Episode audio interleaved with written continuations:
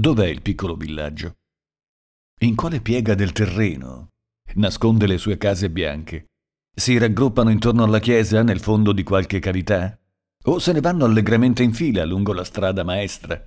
Oppure si arrampicano su un poggio come capre volubili, mostrando e nascondendo in mezzo i loro tetti rossi? Ha un nome dolce all'orecchio il piccolo villaggio? È un nome tenero, facile, a labbra latine?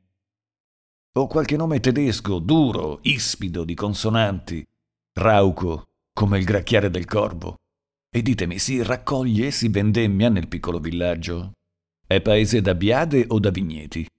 Che fanno gli abitanti a quest'ora nelle terre, al sole cocente? Quando ritornano la sera lungo i sentieri si fermano per abbracciare con lo sguardo gli abbandonati raccolti, ringraziando il cielo dell'anno fortunato. Io preferisco immaginarmelo sopra un colle. Esso è là, sì discreto fra gli alberi che da lungi se lo prenderebbe per un mucchio di rocce rovinate e coperte da musco. Ma il fumo esce dai rami. In un sentiero che scende il fianco del poggio, alcuni fanciulli spingono un carretto. Allora dalla pianura lo si guarda con desiderio e si passa, portando con sé il ricordo di quel nido intravveduto. No, io credo che esso sia piuttosto un angolo della pianura, sulle rive di un ruscello. È così piccolo che una fila di pioppi lo nascondono agli occhi di tutti.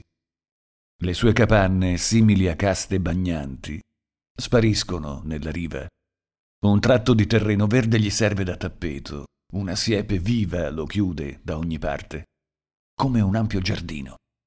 Si passa accanto a lui senza vederlo. Le voci delle lavandaie risuonano, simili al canto di capinere. E neppure un filo di fumo. Egli dorme nella sua pace in fondo alla sua alcova verde. Nessuno di noi lo conosce. La città vicina sa che egli appena esiste. È così umile che neppure un geografo si è occupato di lui. È nessuno. Non si sveglia alcun ricordo pronunziando il suo nome. Nella folla delle città dai nomi rimbombanti è uno sconosciuto, senza storia, senza glorie, senza vergogne. Ed è senza dubbio per questo che il piccolo villaggio sorride così dolcemente, i suoi contadini lavorano solitari, i marmocchi s'avvoltolano sull'argine, le donne filano all'ombra degli alberi. Esso, tutto felice della sua oscurità, si riempie dell'allegria del cielo. È così lontano dal fango, dal frastuono delle grandi città. Il suo raggio di sole gli basta, la sua gioia è fatta del suo silenzio, della sua umiltà, di quella fila di pioppi che si nascondono al mondo intero. E domani, forse, il mondo intero saprà che il piccolo villaggio esiste. Ah, misericordia! Il fiume sarà rosso. I cannoni avranno distrutto la fila dei pioppi le capanne rovinate mostreranno la muta disperazione delle famiglie. Il piccolo villaggio sarà celebre. Non più canti di lavandaie, non più marmocchi sull'argine, non più raccolti, non più silenzio, non più umiltà felice, ma un nuovo nome nella storia, vittoria o disfatta. Una nuova pagina sanguinosa, un nuovo angolo di paese ingrassato dal sangue dei nostri figli. E sorride sonnecchia, ignora che darà il suo nome ad una strage.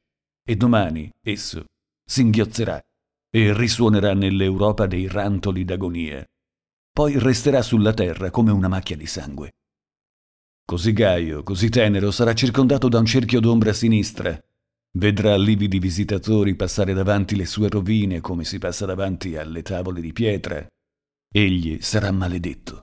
Che sia Austerlitz o Magenta, noi lo sentiremo risuonare nei nostri cuori con uno strepito di tromba. E se fosse Waterloo, s'accompagnerà lugubremente con le nostre memorie, come il suono di un tamburo velato di panno nero alla testa dei funerali di una nazione. Come rimpiangerà allora le sue rive solitarie, i suoi contadini ignoranti, il suo angolo perduto, così lontano dagli uomini, conosciuto soltanto dalle rondinelle, che vi ritornavano ogni primavera macchiato, vergognoso, con il suo cielo coperto di una nidiata di corvi e le sue terre grasse, che puzzano di morto. Vivrà eternamente nei secoli, come un luogo sinistro dove due nazioni si saranno sgozzate. Il nido d'amore, il nido di pace, il piccolo villaggio, non sarà più che un cimitero, una fossa comune, dove le madri in pianto non potranno andare a deporre una corona. La Francia ha seminato il mondo dei suoi cimiteri, noi potremmo inginocchiarci e pregare ai quattro angoli dell'Europa. I nostri campi di riposo non si chiamano solamente il Père Lachaise, Montmartre, Montparnasse. Si chiamano anche con il nome delle nostre vittorie e di tutte le nostre disfatte. Non vi è sotto il cielo un angolo di terra dove non sia coricato un francese, assassinato, dalla Cina al Messico, dalle nevi della Russia alle sabbie dell'Egitto, cimiteri silenziosi e deserti che dormono d'un sonno profondo nella pace immensa della campagna.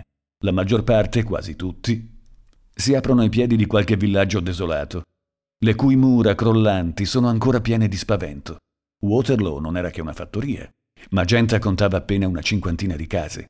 Un vento furioso ha soffiato su questi infinitamente piccoli, e le loro sillabe, innocenti alla vigilia, hanno preso un tale odore di sangue e di polvere che l'umanità fremerà per sempre, sentendole sulle sue labbra. Guardavo pensoso una carta del teatro della guerra. Seguivo le rive del Reno, interrogavo le pianure e le montagne. Il piccolo villaggio era a sinistra o a destra del fiume. Conveniva cercarlo nei dintorni delle piazze forti o più lontano in qualche ampia solitudine.